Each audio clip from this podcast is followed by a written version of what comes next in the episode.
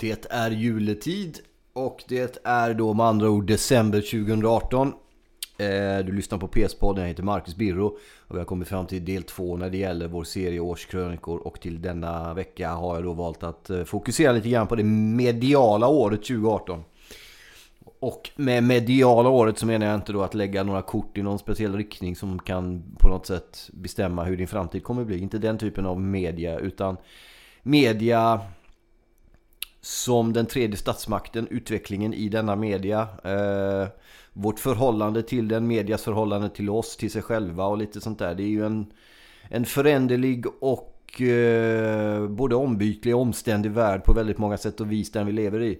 Och eh, på väldigt, vad ska vi säga, lösa boliner som man sa förr och även med ganska snabba raka puckar så förändras ju både vår eh, både verkligheten, både det som sker i vårt land men också rapporteringen kring det som sker och media. Det här är en utveckling som har pågått under, under, en, eh, under en något längre tid, under i alla fall en 8-10 år.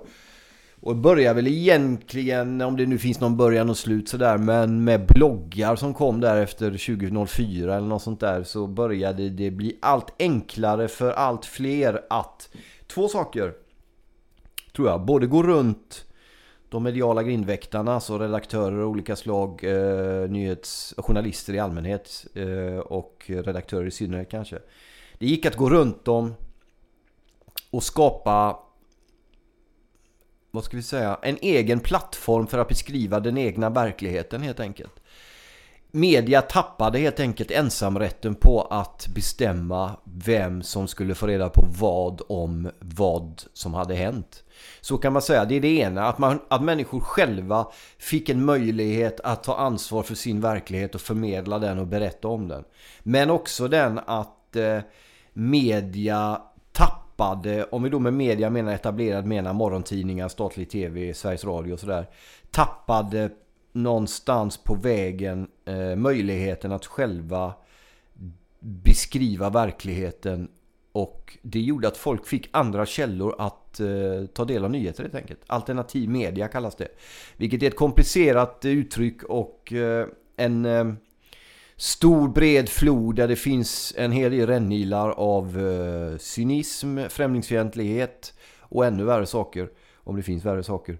Eh, så att där bör man vara väldigt vaksam på när det gäller den så kallade alternativmedia. Jag har dock en teori om att alternativmedia växer fram och får den betydelse som man fick och delvis fortfarande har av en enda anledning, nämligen att etablerad media tappade sin ehm, förmåga och sitt existensberättigande helt enkelt.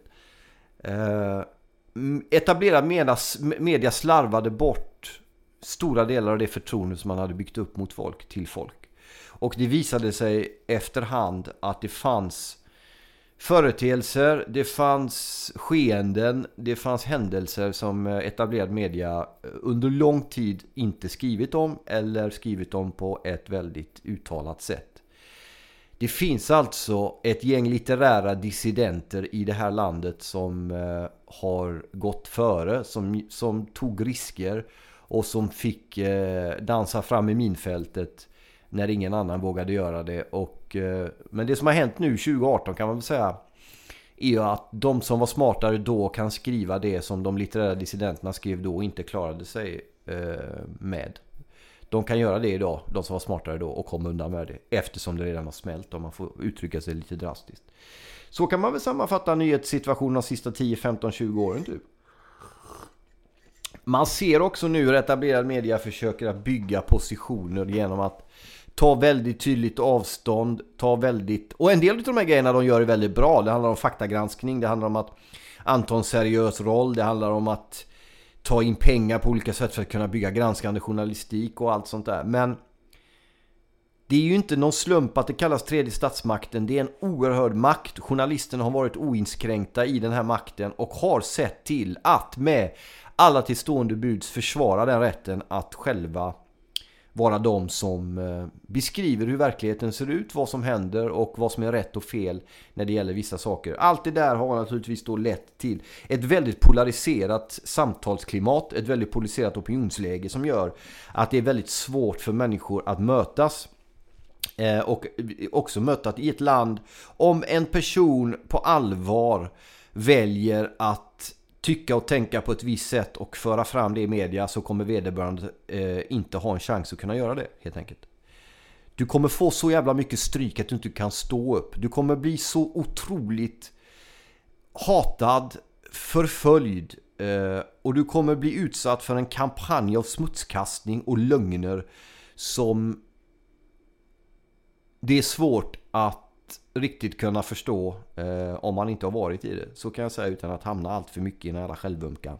Med det sagt vill jag också påpeka att det inte är ett jävla dugg synd om mig. Jag har gjort mina medvetna val i livet när det gäller både yrket och på en del andra sätt.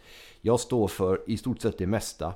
Men jag kan också se med lite årsperspektiv nu att det är en... Det är ett tufft klimat, det är en homogen likriktning och det finns en, en kåranda inom media som är förståelig, begriplig och ganska avskyvärd kan man väl säga.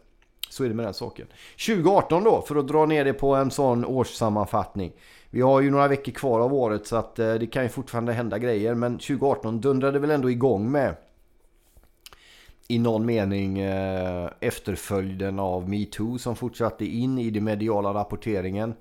Eh, fick väl ändå också under 2018 någon form av backlash där den här häxprocessliknande grejen att man ska bränna alla på bål och sen fråga om de hade gjort det. Kom att ifrågasättas eh, något möjligen men eh, överlag får man nog säga att den har varit extremt framgångsrik metod. Det är en otroligt nödvändig rörelse Många talade om den under förra året 2017 som att det skulle vara en revolution och att i revolutioner så är det en del som förlorar livet som kanske Ja men du vet, man choppar av eh, när man ändå har giljotinen igång så kör man på lite helt enkelt och det får man ta. Sådana röster var ganska framträdande och ganska tydliga. Ungefär formulerat precis som jag sa att man får ta lite sånt där när det är revolution. Jag tror att när människor i den mediala eliten skriver att metoo var en revolution så är det per definition just där och då beviset för att det inte var någon revolution. En revolution kommer alltid underifrån, fortsätter alltid underifrån och genomförs alltid underifrån. Annars är det ingen revolution. Så det är det inte och det var det inte. Däremot så tror jag att den hade en, en, en fördjupnande effekt 2018 som jag hoppas att män lyckades ta till sig utan att slå bakut och börja härja om att ja, fan, man får aldrig bla bla och det där snacket. Och jag tror att det handlar om att ransaka sig själv som person och individ. Jag köper inte snacket om att rakt av nödvändigtvis att män är liksom på ett visst sätt bara för att de är män. Jag, jag tror på att saken är mer komplicerad än så. Jag tror att, att den jargongen funkar egentligen bara. Det här kollektiva skuldbeläggandet fungerar bara när det gäller män och inte i något annat sammanhang. Så att jag köper inte den riktigt. Däremot så tror jag att det är väldigt nödvändigt för varje man, varje människa, eh, men om vi nog pratar om män nu, att varje man i någon mening gå till sig själv, rannsaka sig själv i sina möten med kvinnor i yrke och i privat och vad det nu kan vara. Hur har jag betett mig? Har jag gjort någonting någon gång som ska, skulle kunna ha fått någon att må känna sig illa till mods av någon anledning och sådär. Eh, det är alltid nödvändigt, alltid nyttigt att rannsaka sig själv. Rannsakan är ju någonting som man borde ägna sig mycket mer åt. Och det gäller även journalister i Stockholms innerstad för övrigt.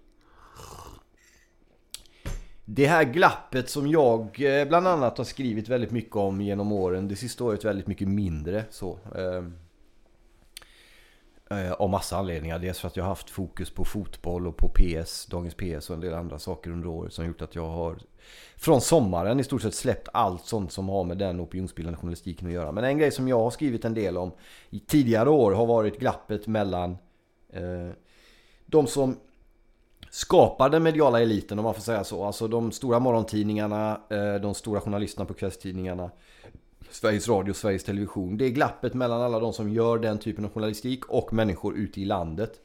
Det där är ett glapp som inte bara är mellan mediekonsumenter och de som gör media. Det finns även inom politik, det finns inom hur man ser på varandra. Det är ett otroligt glapp mellan människor som lever i medelklass och över medelklass i innerstäderna och i de stora städernas finare områden. Och människor i ytterområdena i de städerna. Och men framför kanske allt då skillnaden mellan människor i stad och människor på landsbygd. Och människor i stad är de som gör media, skapar media för människor på landsbygd men har egentligen ingen uppfattning om hur de lever. Och det nya då i den mediala ordningen som tycker jag utvecklats under 2018 det är ju att människor ute i andra typer av verkligheter har fått redskap, nycklar, kunskap att hantera sin egen verklighet och kunna berätta den för sig själva och för andra. Vilket gör att den demokratiska process som journalister så gärna ställer sig upp och applåderar, den är faktiskt här.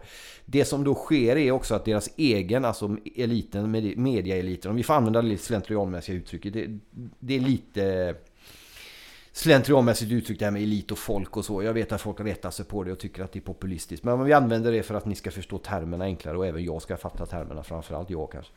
Så handlar det ju om att eh, eh etablerad media då är också ett annat uttryck. Etablerad media har eh, missat det glappet. De har till och med anklagat sådana som mig och andra för att bygga på det glappet just genom att använda de här argument som jag nyss nämnde. Att men det är bara populism att säga att det finns ett folk och en elit och det är du som är dum som skriver så. Medan jag då menar att nej men vad fan den där jävla sprickan har ju media och folk för övrigt varit med om att vidga alldeles oavsett min hjälp eller inte. Eh, och jag beskriver bara ett skeende som jag ser. Jag uppmuntrar varken det ena eller det andra. Jag ser att det finns ett glapp. Jag uppmuntrar inte till det. Jag skapar inte glappet. Jag ser att det finns och jag skriver om det. Och jag gjorde det under några år. Jag fick betala ett jävligt högt pris. Jag har pratat lite för mycket om det. Jag ska inte gå in på det. Men det var så det gick till. Eh, och, men det man kan se då med det pris jag får betala och det är möjligen blir något lättare att bära den grejen, den kostnaden så att säga. Det är när man ser hur utvecklingen har gått. Jag tycker att de värsta avarterna av alternativmedia, den här jävla högerpopulismen och den här skiten har liksom på något sätt försvunnit bort. Men det finns också seriös alternativmedia som beskriver verkligheten som de människorna anser att verkligheten är beskriven. Och här tror jag att etablerad media får vara försiktiga när de tar patent på att beskriva sanningen om någonting sanningen om verkligheten. Eh, och det slaget om sanningen om verkligheten kan egentligen ingen vinna eftersom det då inte egentligen finns någon sanning om en verklighet. Eftersom verkligheten är så otroligt mångfacetterad och finns hos otroligt många människor. Eh, men när etablerad media använder argumentet vi har rätt för vi är störst, vi kan det här. Alla andra jävlar är bara farliga uppviglare och så börjar man brunsmeta och sånt där. Då bör man ha, ibland kan man ha rätt när man gör det. Men man bör ha i åtanke att det är en affärsplan i det också. Det finns en ekonomisk poäng i att säga att man själv är den som är, står sanningen närmast och alla andra är jävla idioter helt enkelt. Därför att då kommer folk gå dit och köpa deras produkter. Ha det i åtanke bara. Så kan man väl sammanfatta det mediala året. Att det har varit turbulent, det har varit stormigt. Eh, det har varit så pass stormigt att Sveriges Television har bestämt för att liksom lämna licensen och lägga det på skattesedeln istället. Eftersom man med viss rätt tror jag Eh, är ganska livrädda för att eh, tappa folk eh, som tappa licensbetalare helt enkelt. Så då lägger man den på skattesedeln istället så ser man till att få in pengar den vägen. Samtidigt som Jan Josefsson då i Uppdrag granskning kan sitta i SVT och sitta och säga att att det finns folk som tycker att i huset där på Sveriges Television att de ska ge fan i att granska vissa partier på vänsterkanten. därför att så gör man inte i familjen SVT. Och då väljer man ändå att lägga pengar på skattesedeln för att få in pengar till sitt företag. Jag tycker att det är otroligt anmärkningsvärt. Men det är som det är. Eh, själv hoppas jag på ett varmare, öppnare, mer tolerant, mer solidariskt, mer lyssnande samtal i offentligheten 2019. Jag har inga illusioner om att det kommer bli så. Eh, om inte annat så är det politiska kaoset som valrörelsen en del av som talar emot det. Men eh, det är en förhoppning. För egen del privat har jag jobbat med Dagens PS. Vi får se hur det blir framöver. Men jag har varit otroligt stolt och glad över att få den här chansen. Att göra de här poddarna, att skriva krönikor, texter, ledarkoll i PS. Jag har även jobbat med en av, som har blivit snabbt en av Sveriges största plattformar för den italienska fotbollen som heter Calcio Amore. Och jag har fått jobba med den största podcasten om eh, inhemsk fotboll, nämligen Studio Allsvenskan med en hiskelig massa lyssnare per program. Eh, så jag har fått grotta ner mig ordentligt i något jag älskar innerligt, nämligen fotboll. Och jag har ärligt talat, om vi ska vara det på slutet här, också varit eh, i grottan och slickat mina sår efter att egentligen först i år har kommit ikapp det jag har blivit utsatt för. Det jag hamnade i och den hetsjakt och det hat och den förföljelse och de lögner och den brunsmetningar och det skitprat som fega jävla lakejer ägnade sig åt under lång tid. Eh, de såren är läkta. Eh, även om det kanske inte lät så när jag gick upp i falsett nästan och började svära. Men det är de faktiskt. Det tog tid, men de är läkta. Så jag ser med stor tillförsikt an 2019, även när det gäller den mediala ordningen. Och jag önskar alla människor som lyssnar på det här, alla människor som ägnar sig åt eh, skriven eller eh, röstburen eller annan rapportering i någon form. En sannerligen god jul och ett fridfullt gott nytt år. Så ses vi på andra sidan nyår och tar hand om varandra. Tack för uppmärksamheten.